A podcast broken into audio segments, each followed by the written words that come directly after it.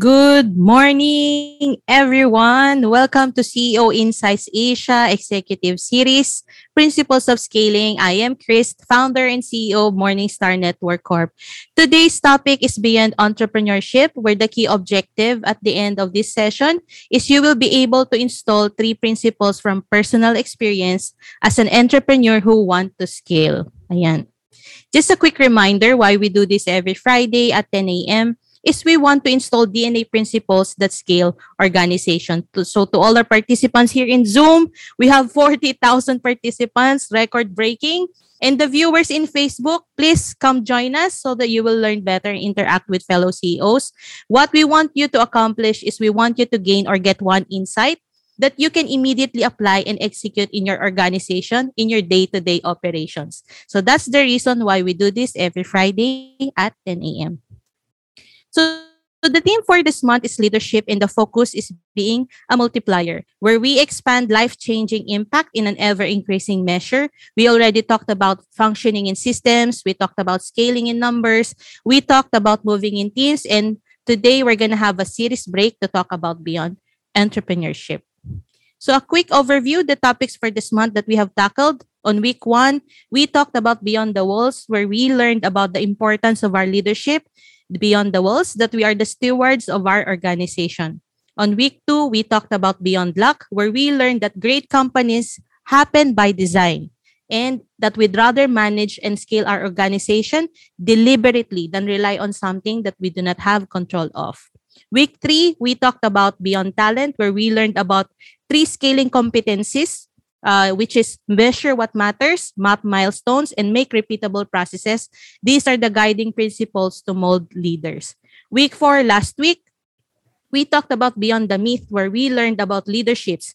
First, it's not inborn. Everybody can learn how to be one. And then relationships are okay, but results is still the key. And third, how great enterprises are built with great leadership teams and that you cannot do it alone. So yesterday, uh, last week we were we were taught how to build one.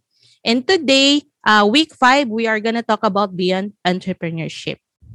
So a few announcements before we start. Circle meetings are happening every Tuesdays at 11 a.m.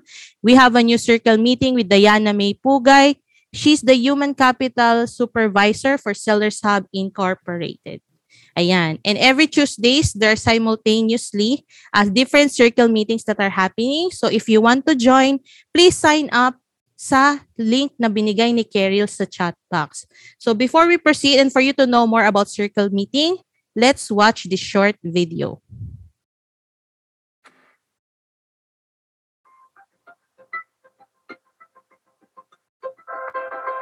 Hi everyone, my name is Frank Mercado and I am the CEO and founder of the Mercs and I would just like to share my experience with being part of the CEO Inside Circle meeting.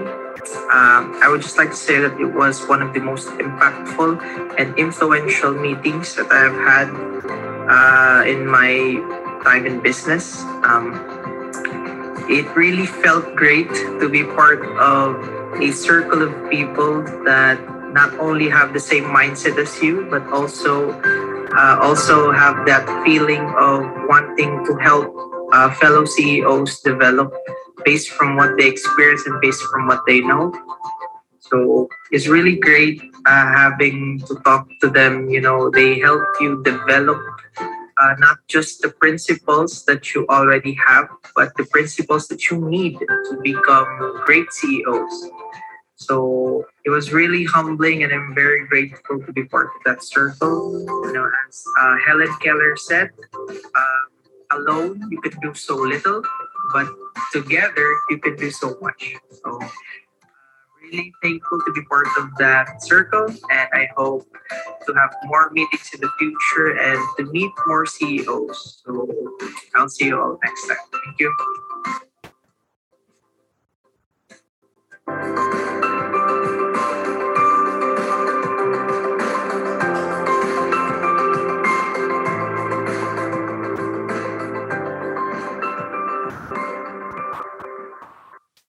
Ayan. So, see, circle meetings are happening every Tuesdays at 11 a.m. where we have intensive CEOs leadership training and we share business practices and insights. So, it's like having a mastermind with fellow CEOs once every seven days. So, please sign up to be part of any circle. Ayan na. So, another announcement, um, new circle meeting happening um, uh, with Coach RD he will be the one introducing with the new circle um, sign-ups. And um, ayan, that's what's hap- what's happening inside the circle meeting, no? Okay. And next week, um, it's gonna be the new series for the month of May, and the theme is about execution. So those will be the topics that we will learn for next month. Ayan, excited na ba kayo? Or kinakabahan? Ayan na. okay. So wag na nating patagalin. Uh, everybody uh, here, 52,000 people here in Zoom are eagerly waiting for the next speaker. We really want to learn a lot, a lot about Beyond Entrepreneurship. Hindi ko na patatagalin. And I will not be the one introducing. I will let him introduce himself because nakaka-pressure mag-introduce sa taong ito. So let's give it for Sir BK Rivera. Sir, the floor is yours.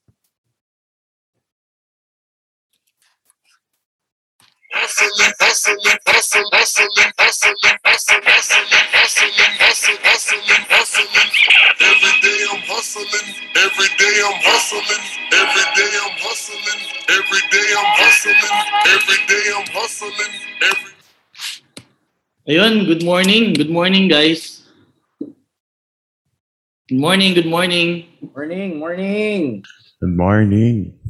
Grabe, grabe. Dami nating attendees. Nasa 54 na, oh. Grabe. Good morning, Idol. Good morning, good morning. Engage tayo onte para at least ano, uh, mas mabigay ko yung ano, yung better energy. Kasi syempre sa inyo lang ako kumukuha ng energy kapag nagsasalita ako. Morning, sir. Sa mga nagtatanong, ako po yung speaker today. Baka mamaya isipin nyo, DJ lang ako, nagpapatugtog lang ako. No?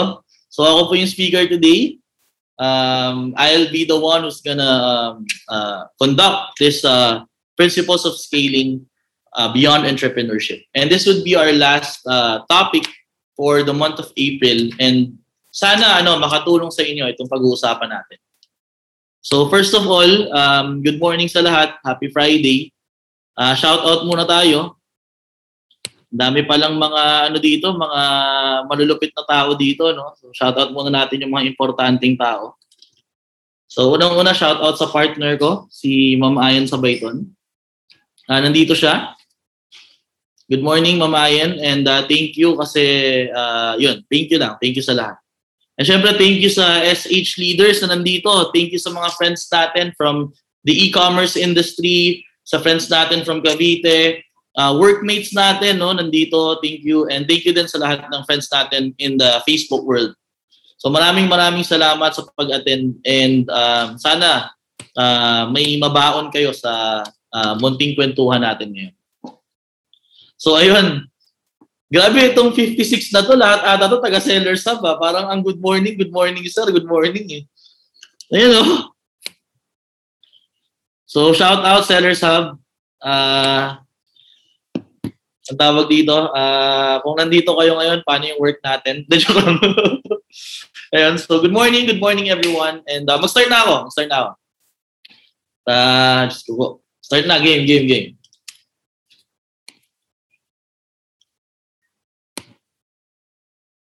And So pakilala ko pakilala ko muna yung sarili ko. My name is BK Rivera.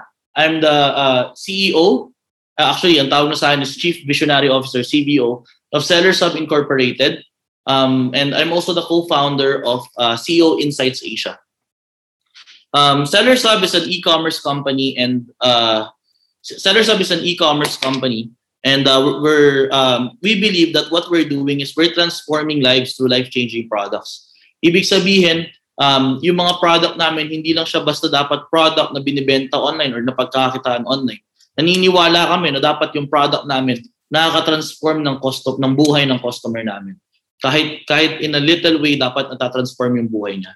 And sa CEO Insights Asia naman, it's an uh, CEO ecosystem and uh, dito our purpose is to uh, our purpose is infusing ideas that build lasting companies. Ibig sabihin, if you're an entrepreneur or you're a business builder and you want to create an, an organization that lasts for uh, uh, multi, for multiple decades or gusto mong uh, maging mas matanda pa sa'yo yung business mo, sama ka sa amin. Ngayon, kung ayaw mo nun, simple lang, wag sumama. Walang problema doon. Mabilis kami kausap. Pero yun, guys, no? So, um, i- gusto ko lang i-promote to kasi uh, technically right now, I'm I'm wearing the hat of the co-founder of CEO Insight Asia.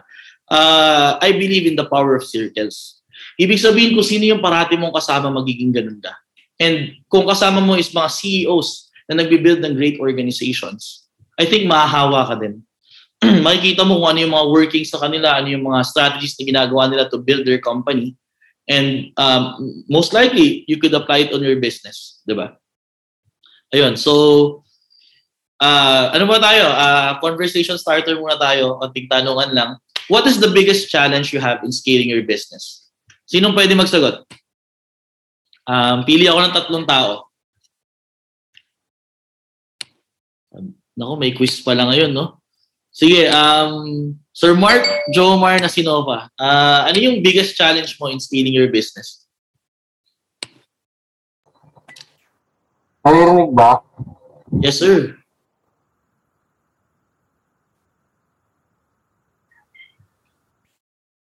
Yung pag-skill yung mag-handle na, ng tao. Idol, wala kang nawawala yung audio mo.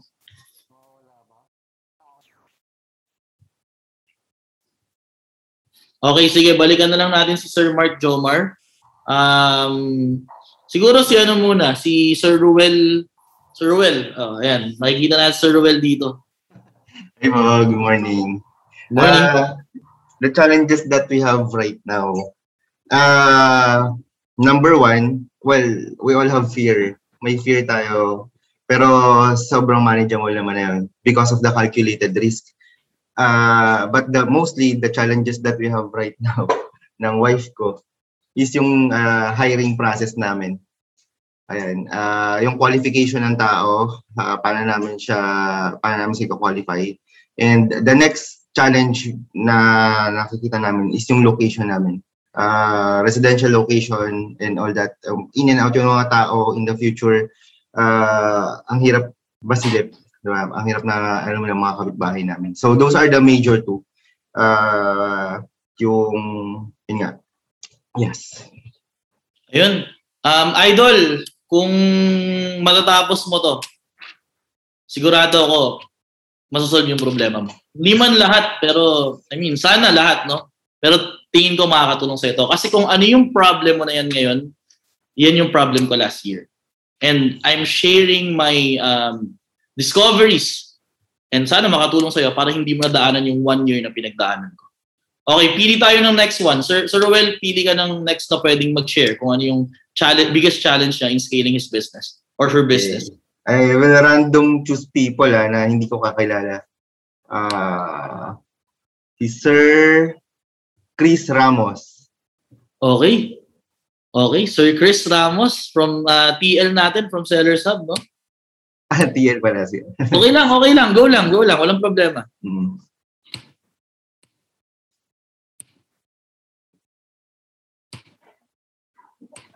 Okay, Hello po, parang, good morning. ayun. Morning. Good morning, Sir Chris. Sir Chris. Ah, good morning, Sir VK. And good morning po sa lahat. So, sa amin naman po, ah, sa akin kasi yung mga na- na-experience ko po about sa scaling po. So, technically, yung mga ah, sa people po kasi namin, yung mga sa team members. So, may mga team members kasi na siguro po um, with regards po dun sa kanilang mga ah, experiences po dun sa mga past jobs. So, yung mga um, yung mga work na siguro hindi po uh, nadja-jive doon sa um, field namin ngayon. So, doon yung siguro hindi pa sila maka ah, hindi pa nila ma-unlearn yung um, ibang um, yung iba po nilang attitude or yung sa ano po, kumbaga parang hindi pa po sila maka-adapt. Pero um, uh, with the use po nung ano yung scorecard po namin, yung me- metric po. yun, yun yung nakakatulong po sa amin para po masolve namin yung problem ng mga ganun. Alright, sige, sige. Thank you. Ah, sana masagot ko yan ngayon, ah, Sir Chris. Ah, last naman, pili tayo. ah, siguro ano, si...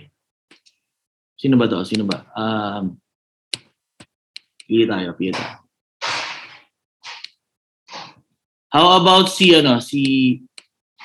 ah to, ano yun? Tony Ray? Tony Ray ba yun?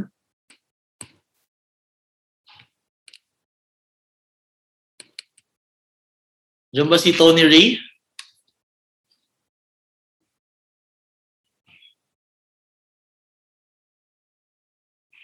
Okay, kung wala si Tony Ray, magparamdam ka na lang pagkatapos, ha? Sige, um, Sir Emmanuel Bautista III. Grabe, buong buo. Sir, anong current problem mo on how to scale your business? Okay lang, Tony Ray, walang problema. Um, ano ka lang, node ka lang, walang ano yan. Okay lang yan. Hello, hello. Yes.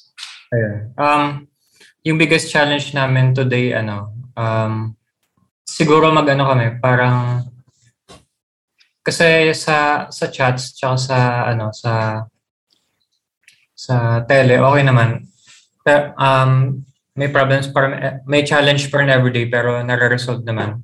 Siguro ang biggest challenge na lang namin today is ano ano pa yung ibang sales producing na pwede naming idagdag sa company para mas lalong mag-scale up siya na mas mabilis? Ayun. Ayun mad- madami na kami naisip pero hindi pa namin alam kung paano siya i i-delegate or kung paano pa yung process. For example, um, yung pag ano ng brand namin um, regarding sa mga distributorship, tapos pag-sell ng ibang products, pag-offer din ng ibang service ng Comizen. Ayun. So kung paano pa siya papadamihin yung mga sales producing departments. Okay. Thank you, thank you, thank you Sir Eman.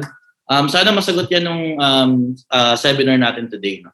Sige, sige. I'm going to move forward guys para mag mag-push tayo dun sa sa seminar. So, um, so the key objective of this uh, webinar, sorry, is uh, after after nito is gusto ko ma-infuse yung three guiding principles on growing your company from startup to scale up. Guiding principles is uh, is like a is like a, a quote or parang Bible saying na babalikan mo pag ginagrow mo yung organization mo. And um, itong three guiding principles na to, sana, sana ma-impart ko sa inyo in order for in order for you guys to grow your business. So, um, number one, your company's number one asset is right people.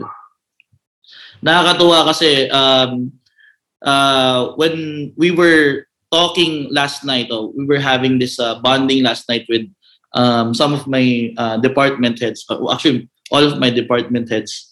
Uh, sabi ko dun sa isa is, alam mo ba, asset ka. Tapos tumatawa siya kasi pag sinabing ang word na asset is parang masama, di ba? Parang connected sa hindi magandang ano, or like lupa, di ba? Pero in when it comes to building an organization, your company's number one asset is the right people. If tama yung tao na meron ka, he's, uh, para sa akin, asset yun eh. And paano, paano asset? makakatulong siya greatly on your business and mat- matutulungan ka niya na, na i-grow pa yung organization na yun in, in multiple areas. So, two subtopics natin dito is the first two principle. First two means, uh, kung kasama mo yung tamang tao, lahat posible. Kung kasama mo yung maling tao, walang posible. Anong ibig sabihin nun? Ang ibig sabihin nun is, kung tamang tao yan, tapos nagkaroon kayo ng problem when it comes to, kung tamang tao yan, yung nasa organization mo, o yung nakaupo sa isang department or position na nilagay mo, kahit anong maging um, problem, kahit anong maging obstacle, gagawa niya ng para- paraan. Kasi tamang tao siya.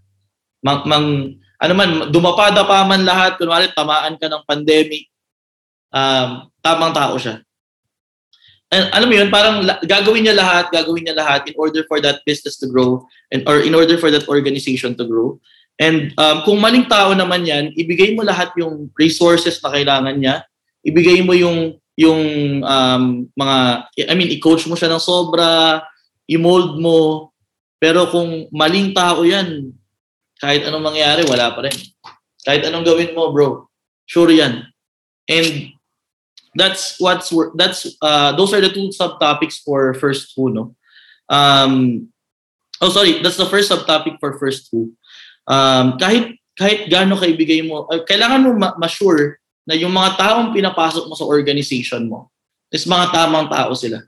Bakit? Kasi one day your organization will grow and galing dun sa mga taong pinasok mo nung nag-uumpisa ka pa lang, dun ka kukuha ng mga supervisors, dun ka kukuha ng mga managers. And if maling tao yun, yun, yun nandun sa posisyon na yun, pag lumaki yung organization, anong mangyayari? Magko-collapse. Ano yun, na-experience ko na to multiple times actually. Siguro nga, natatokan na ako na ito eh.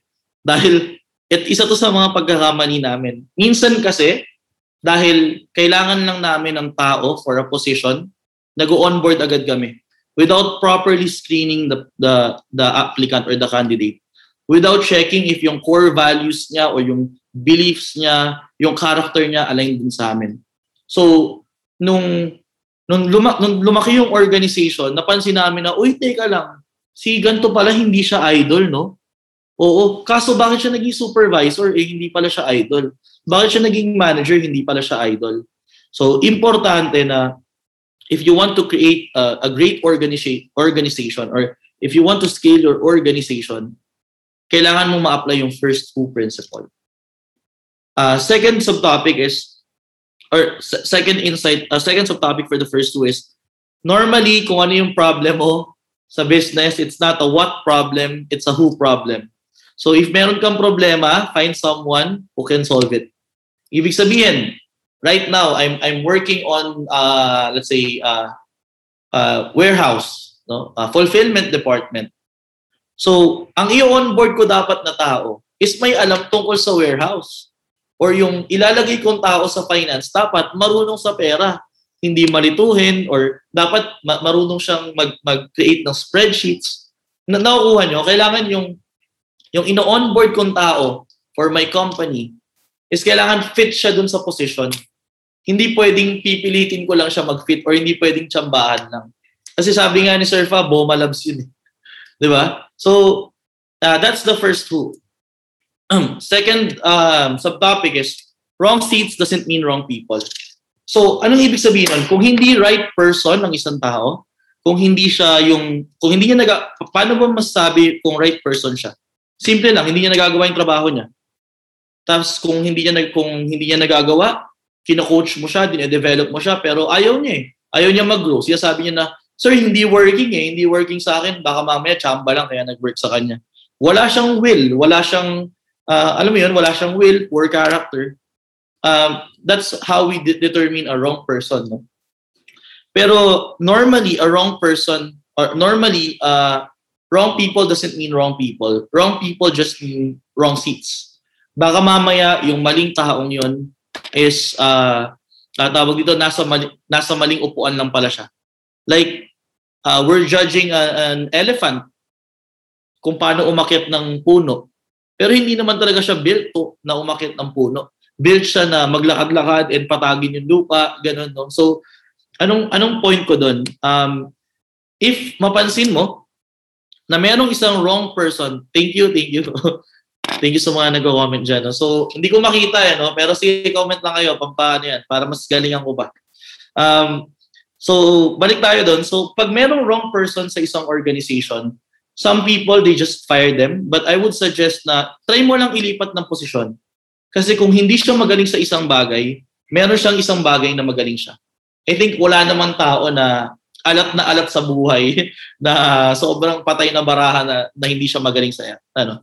Let me share this example. We have this uh, workmate and um, ang name niya is Carl. No, tawagin ko lang siyang Carl si Carl, um, isa siyang marketing associate or uh, page admin yun. So, tagasagot siya ng benta through Facebook uh, chat sales. And si Carl, hindi niya nagagawa ng maayos yung trabaho niya. So, what we did is, Carl, um, hindi mo nagagawa yung, ng maayos yung trabaho mo. And we, we gave him the gift of candor. No? Hindi mo nagagawa ng maayos yung trabaho mo. But we love you here at Sellers Up. Naniniwala kami na idol ka. So, okay lang ba kung kahit hindi ka nag-work dito is, or hindi ka nag-work sa position na to, ilipat ka namin ng ibang position. Try mo lang, baka lang mag-fit sa'yo. Then he tried the telemarketer position. It's a it's a it's a role na magtatawag siya ng customers to to generate orders, no? So cold calling siya. Tapos doon siya nag-excel. So sabi ko, and sabi ng manager niya, sabi niya, grabe sir, no? Um, mostly talaga kapag uh, wrong person, hindi talaga siya wrong person. Baka mamaya nasa maling upuan lang siya. And kailangan ano, kailangan open-minded ka sa ganun. Actually, uh, one of um, most of my friends narinig nila parati sa akin to na the best way to lead an organization is isipin mo na parang chess pieces sila na pwede mong ilagay sa kahit saang part ng board. And yung isa willing to take one for the team na parang uy hindi ka na nakakatulong sa team pero we love you here. Okay lang ba lipat ka ng department? O okay lang ba lipat ka ng team? Baka mamaya hindi ka nagana talaga dito. So yun no? Um so yeah, um, I think the the formula here or yung yung yeah, yung formula dito is identify, develop, replace. Ibig sabihin is pag may nakita kang isang tao na wrong person dun sa organization mo, identify mo muna. Paano to naging wrong person? Anong mahina sa kanya? Like kunwari si Carl, hindi siya magaling magbenta sa chat. Okay, pero nung narinig ko si Carl na mag-follow up ng ng customer, kinonfirm niya, uy may tonality si Carl si Carl may power yung boses niya and malambing yung boses, boses niya or authoritative yung boses niya. So pwe, meron siyang skill na hindi man siya magaling ngayon sa current seat niya pero pag nilipat ko siya sa ibang seat, pwede siya mag-excel doon. So yun nga no, identify, develop, replace. So pag may nakita kang wrong person, try mo muna uh, i-identify mo muna na wrong person siya. Huwag mong pagtakpan. Minsan kasi tinatakpan natin yun. Ay hindi kasi nasa learning curve pa lang. Ay hindi kasi ganito pa lang. Hindi. Kung ano mo na, wala, wag mo na i-sugarcoat, dude. Sabi, tingnan mo, sabihin mo na agad, wrong person yan. I mean, wala namang masama kung ano, di ba? Kasi baka mamaya wrong seat yan. Then develop. Ano ibig sabihin ng develop? Check mo muna. Baka mamaya kailangan niya ng coaching. Kami, hindi, or sa amin sa Sellers Hub, hindi namin pwedeng sabihin na wrong person ng isang tao hanggat hindi namin nabibigay lahat sa kanya.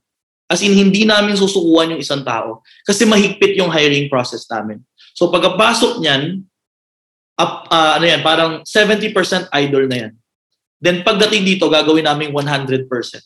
Then i-infuse namin yung competency skills na kailangan niya. So, anong ibig sabihin nun? Develop mo muna, ilapag mo muna lahat ng baraha mo to ensure na mag-grow yung tao, na i-make sure mo na hindi mo siya sinukuan, binigay mo lahat sa kanya. Pero kung binigay mo na lahat at hindi pa rin siya nag-grow, ay simple lang yung formula kapatid. Gawin mo yung ikatlo. Ikatlo. Replace mo na. Tanggalin mo na siya. Bakit? Kasi sayang yung effort mo. Sayang yung oras mo. Pwede mong ibigay sa ibang tao, pero siya, hindi niya nagagawa yung trabaho niya. And I mean, that's life. Diba? I think the one of the best gifts that you could give to an, a workmate or an employee is the gift of candor. Sabihin mo sa kanya kung saan siya nakaupo. Hindi yung papatagalin mo pa kasi kung tatagal pa siya dyan, tata- liliit yung chance na makahanap siya ng ibang trabaho. Kasi habang tumatanda siya, lumiliit yung, ano, yung, yung opportunity. Ngayon pa lang sabihin mo na, na uy, di mo nagagawa trabaho mo dito. I would suggest na um, i-improve mo kasi kung hindi, baka mamaya mawala ka, maalis ka. And you can say it in a, in a proper manner naman. So, um, may ibang seminar regarding doon. So next is, um, okay pa ba? Andiyan pa ba? Kung, kung, um, kung nandyan pa kayo, uh, just comment down ano uh, game game Yan. okay game game game game game ilan na ang attendees natin surfa Ma'am Chris, ilan na? Ah, 51. 61,000, sir. 61, 61, okay. Yung mga kaibigan natin sa Facebook, meron pong bagong technology ngayon. Ang pangalan niya Zoom. Baka mamaya hindi nyo pa na-discover. Pwede kayong pumasok dito and mag-engage sa amin, no? Ang tawag doon Zoom. And i-click nyo lang yung link. Nandun yun sa post ko. Mas, mas masaya dito. Pero so, sige. Ayun, uh, move forward ako. Um, topic number two, uh, the SH leadership style. Pa-promote lang saglit. Okay? Kasi there could be different types of leadership style. Marami namang ganun. Pero para sa akin, um, this is what our company's leadership style is. So, we have here whatever it takes mentality. Uh, ang isang pinakamagandang, uh, I believe, na ang isang pinakamagandang katangian ng isang leader ay, ay dapat meron siyang or meron siyang whatever it takes mentality. Ibig sabihin, willingness to do whatever it takes para sa organization niya. Example, I'm the leader of an organization and kailangan ng organization ko ng isang tao or isang leader na matapang. Leader na kayang brasuhin yung mga tao. Leader na kayang sabihin sa'yo na hindi mo nagagawa yung trabaho mo. And leader na kayang, um, alam mo yun, yung kaya talagang i-handle yung, ano, yung problema. Kailangan ko maging ganun. Hindi ko pwedeng sabihin na, ay, hindi kasi ako ganyan eh. Kasi hindi naman, hindi naman ako pinanganak na ganyan. Or, kunwari, kailangan ng, ng team ko ng isang tao na magaling mag, mag uh, handle ng, ng finances, like from uh, finance department or accounting team, no? kailangan ako mismo yung tao na na willing to do kung ano yung alam mo yun yung parang um, ang tawag dito is uh, wag mo siya isiping success story. Ang ibig sabihin kasi ng success story is inisip pag napapanood natin sa movie, pagkakita natin, hala magiging successful siya. Alam mo yun, yung parang inassume mo agad na since day one, destined for greatness na yung tao. Walang ganun eh. I think you should view it as a growth story.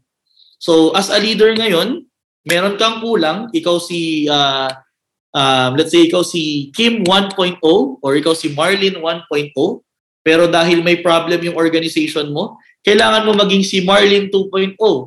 Then pag nagka-problem ulit in the future, pwede kang maging si Marlin 3.0. Basta kailangan lahat or kailangan ang mentality mo is lahat ng kailangan ng organization mo para mag-succeed, gagawin mo. Whatever it takes mentality. And sobrang importante nun. Kasi as a leader, ikaw yung idol ng team mo. Eh. Ikaw yung mukha ng company sa kanila. And pag sinab pag tinanong mo sila kung sino yung gusto mo maging, hindi na sabihin na, ay, gusto ko maging si CEO or gusto ko maging si Vice President. Hindi. Ang gusto ko maging is ikaw, TL, ikaw leader, ikaw manager. And importante yon Kasi kung whatever it takes sa'yo, sure ako whatever it takes sa lahat. So second is uh, uh, uh, the mirror and uh, yeah, I mean ang isa pang ano ko doon is uh, hindi mo kayang uh, hindi mo kayang ibigay sa isang tao yung ano yung isang bagay na wala. And proven na yun eh. Like if you're if you want to teach your people na magbasa ng libro araw-araw, kailangan ikaw mismo nagbabasa ka ng libro. if gusto mo yung tao mo hindi na-relate, dapat ikaw hindi ka na-relate. And that's whatever it takes mentality. Kasi uh, uh, may mga tao na, ay, hindi kasi ako morning person eh. Kailan? Pagkapanganak mo ba, lumabas na, ah, okay, si BK Rivera, hindi siya morning person. Hindi eh. Ikaw lang nag-brand nun sa sarili mo.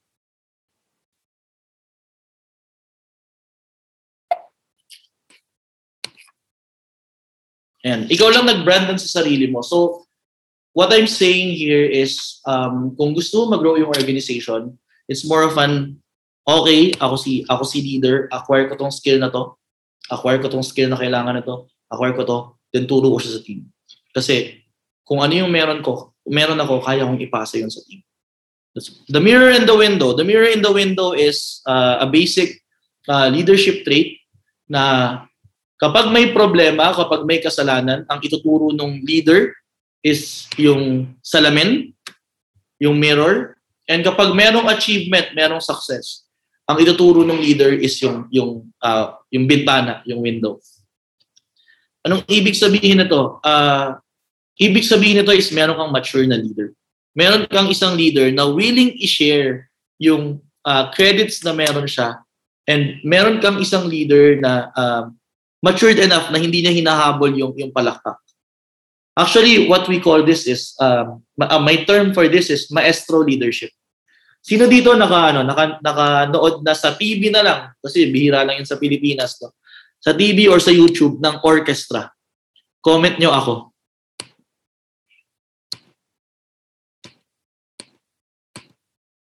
Okay? Nakarinig na lang. Nakarinig na lang po. Parang nagkakaintindihan tayo. Nakarinig na lang ng word na orchestra.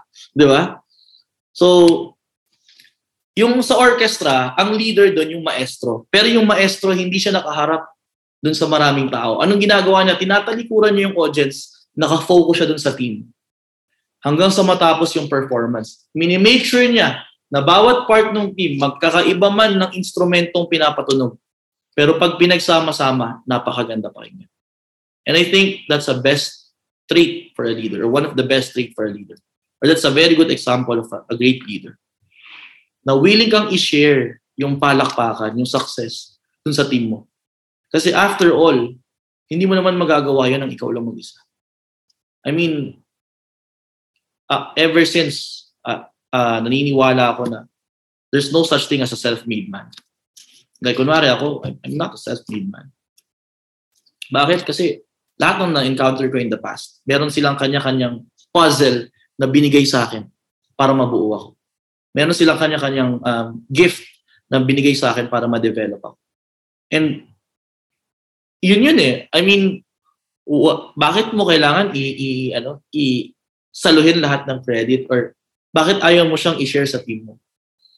Alam mo ba na pag nag-grow yung team mo, ikaw yung pinaka makikinabang kasi ikaw yung leader.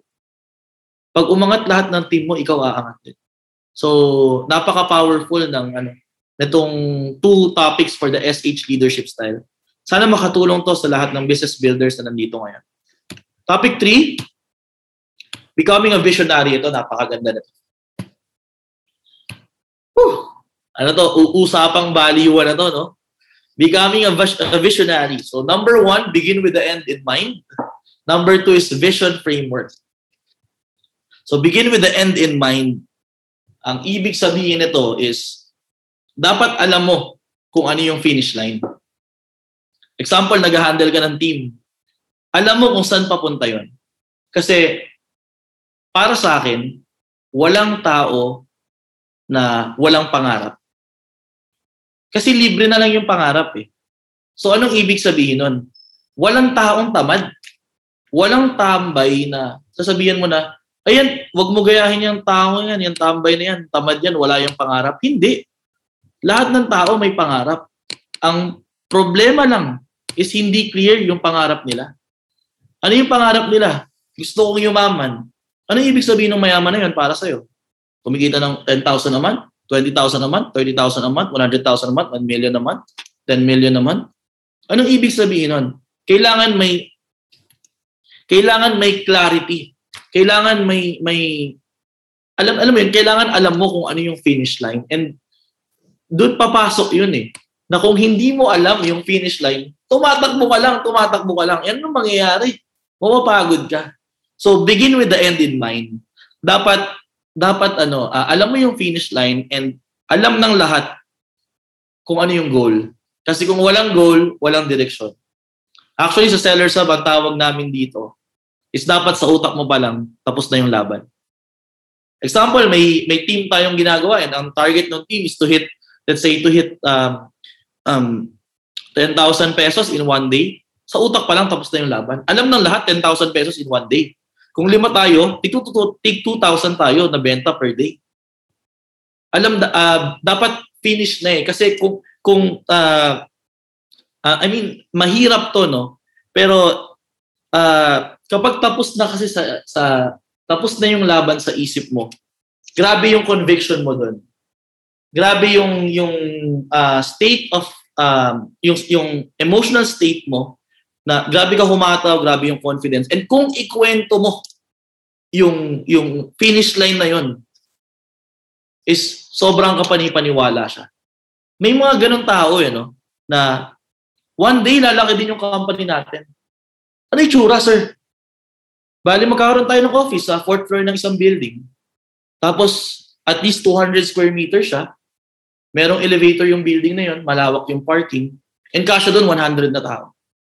Merong mga ganong tao eh na sobrang convicted nila doon sa belief nila na kung ikwento nila yung pangarap o yung, yung vision is, akala mo nandyan na. Parang na, na-encounter niya kanina and kinukwento niya sa'yo, sinishare lang sa'yo. Sobrang importante nun. Sobrang importante na if you begin with the end in mind kasi uh, mas napipicture out yung, yung vision eh. And nakikita siya ng lahat. Next is uh, the vision framework. The vision framework is uh, shout out daw, happy birthday, Lai. Happy birthday, Lai. Um, enjoy your day. And uh, sana nabuo yung araw mo dahil na shout out ka dito sa CEO Insights Asia. Sana sa next birthday mo kasama mo kami. Okay? But anyway, vision framework. Vision framework is uh this is a very good ano um topic. Kasi most people hindi nila alam kung ano ibig sabihin ng vision. Ano ibig sabihin ng vision, sir? Ang ibig sabihin ba ng vision is yung benta namin this year, yung benta namin this month, yung benta namin ngayong week, or yung vision ba is yung pinakamalaking gusto namin mangyari sa buhay namin, like gusto ba namin maging bilyonaryo or gusto namin magkaroon ng isang company na top 3, kabilang sa top 3 e-commerce company sa buong Pilipinas. Ang vision, uh, so, so ang hirap nun, no? So ang ginawa natin is nag-create tayo ng vision framework. Isa siyang, pag sinabing vision, tat, ano, uh, meron siyang mga, meron siyang sakop. So core values and beliefs, purpose and mission. So core values means ano yung pinaniniwalaan ng organization mo? Ano yung values na daladala nila and shared values to ah, na nakikita mo sa mga leaders and pinapasa nila araw-araw dun sa lahat ng organization and tingin mo yung values na yung nakakatulong. Kailangan kasama yun dun sa vision. Yung core values na yun o yung beliefs na hawak-hawak nyo, kailangan hanggang maabot nyo yung finish line, daladala nyo yun. Kasi kung hindi, ay, sure ako mag, mag, mag-fail kayo. Kasi the reason why we're we're successful or the reason why um, kaya tayo kaya tayo nasa ganitong situation ngayon is dahil sa mga beliefs natin kahapon. So if you if you achieved success using those beliefs and inalis mo yung beliefs na yon, oh wala. Mawawala yung success. Purpose purpose is uh purpose is like a guiding star. Um ano to, uh, sa, ang, sa Seller Hub, ang purpose is transforming lives through life-changing products. Or like sa, sa SM, yung purpose is uh, bawat, kada 15 minutes na nagda-drive ka, may makikita kang SM. Sa Camellia, yung purpose, bawat Pilipino magka-Camellia. So it's like a guiding star. Hindi mo siya maaabot. Hindi mo siya mahahawakan. Pero nakikita mo siya parati. And kapag naliligaw ka sa gabi, Kapag walang ilaw, nasa dagat ka, hindi mo alam kung saan yung pinakamalapit na isla, titingala ka lang. Titingnan mo yung guiding star na yan. Yes, yes. Transforming lives to life-changing products. Okay, okay. Yes, kada 15 minutes magka-SM. Okay, okay. Yes, lahat ng tao magkakamelya. So, importante yung purpose na yun. Kasi that purpose guides the company on saan siya papunta, ano yung mga next decisions niya, And if you're gonna have a misalignment with your purpose, sayang. Kasi masisira yung vision mo. Masisira yung, yung vision framework mo. The third one is the mission. Yan. Yung mission is, saan tayo? Uh, ano yung gusto nating maabot, sir? Yun yung goal na benta. Yun yung goal na, na number of brands. Yun yung goal na, um, na recognition. Yun yung goal na, na income. Yun yung mission. And lahat, and yung mission is something, ayan, sabi nga dito, mission has numerical value. Yes. So, well, kagaya nga nung sinabi ko kanina, clarity. Gusto mo kumita ng pera? Magkano? Gusto mong yumaman? Ano ibig sabihin ng mayaman? Gusto mo magkaroon ng kotse? Anong kulay? Anong brand? No? So, um, mission means uh, ano yung specific na gustong puntahan ng organization and alam dapat siya ng lahat. And yun yung maganda. Kailangan yung mission attainable siya. Mahirap siya, pero dapat attainable. Kasi kunwari, ang mission ni Seller Sub is, okay, ang mission ni Seller Sub is lahat kayo magiging presidente ng Pilipinas. Ba, mahirap yun. Diba? Or, ang mission ni Seller Sub is lahat kayo, one day, bibila namin ng bahay sa Mars pag nag-grow yung company. Ah, mahirap. Pero kung ang mission nila is to ganito, ganyan, ganyan, na related sa sa industry and meron backed with the empirical data posible di ba so that's uh, that's how you become a visionary by beginning with the end in mind and creating a vision framework ngayon guys madali lang tong sabihin pero mahirap tong gawin kasi hindi naman ngayon makakaisip ka agad kung ano yung core values ng company mo how to do it reflect hindi ngayon makakaisip ka agad kung ano yung purpose ng organization mo How you will do it? Reflect. And hindi ngayon, makakaisip ka agad kung ano yung gusto mong puntahan. Kasi minsan, yung mission natin nakuha lang natin sa iba. Anong ibig sabihin nun? Ah, nakita ko si BK naglalazada. And maganda yung Lazada niya. Sige, maglazada din ako. Ah, nakita ko si BK nag-talk siya sa harap ng maraming tao. Sige, mag-talk din ako. Ah, nakita ko si BK, ang lakas niya magbenta sa online. Sige, magbenta din ako online. Hindi. Yung mission must be yours. And yeah. Ayun, no? Um, I have some notes here saying that um, if you want to execute this, you must have clarity through all the organization and dapat shared vision siya. Dapat alam ng kahit sino, ultimo yung nasa pinakababang posisyon kung, kung saan papunta yung company, kung saan papunta yung organization. There was this story about JFK na pumunta siya dun sa NASA Space Center.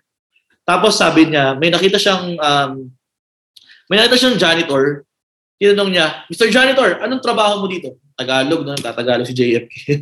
Mr. Janitor, anong trabaho mo dito? Sabi ni janitor, well, he, he was supposed to say, uh, or normally he would say, ah, tagalinis po ako ng CR, tagalinis po ako ng, ano, ng sahig. Hindi. Alam mo kung ano sagot ng janitor? Mr. President, my mission, or I, my mission is to put, to help put a land, uh, to put a man in the moon. Or ang trabaho ko dito is tulungan makapaglagay ng tao dun sa buwan. And paano niya ginagawa yun? Tumutulong siya na malinis yung sahig, malinis yung yung CR, malinis yung yung yung hallway ng ng space center na yun. And that's something na powerful kasi it's bigger than money. And it's something na nagiging purpose-driven yung tao, hindi siya uh, economical-driven lang. Kasi kung pera, nauubos din yun eh. And kung pera, pag nahawakan ng tao yung pera, nawawala yung pera. Pero kung purpose-driven siya, mas matindi yung hatak, mas matindi yung gigil. And araw-araw, excited siya pumasok. Um, ayan, yun lang. So, um, first of all, gusto kong uh, tawag dito. um, hindi, mamaya na, mamaya na yan. Mamaya na yan si, ano, si, si Seller Sub. No? Pero, um, Ah, sige, ito na. Um, gusto ko lang munang sabihin sa inyo na itong itong mga tinuro ko dito, yung mga shinare ko dito, nabasa ko lang to sa libro. Um, nabasa ko siya sa libro na Beyond Entrepreneurship 2.0 and literally it changed my life. Para akong si Taguro na nasa tatlong daang porsyento. So kung nanonood ka nun, comment mo 300x. Um, pero the reason why, uh, I believe, uh, ako yung napili ni Sir Fa to say this. Kasi bago ko mabasa yung librong yun, ina-apply ko na siya. So ibig sabihin, this is not just mere book smarts. This is book smarts and street smarts. This is uh, learnings and uh, experiences na or insights na natutunan ko sa librong binabasa ko and on, a, on my day-to-day operations. So, anong point ko? Kung nag-work sa akin, baka mag-work din sa'yo. Ang kailangan mo lang i-execute after ng organ, after ng meeting na to.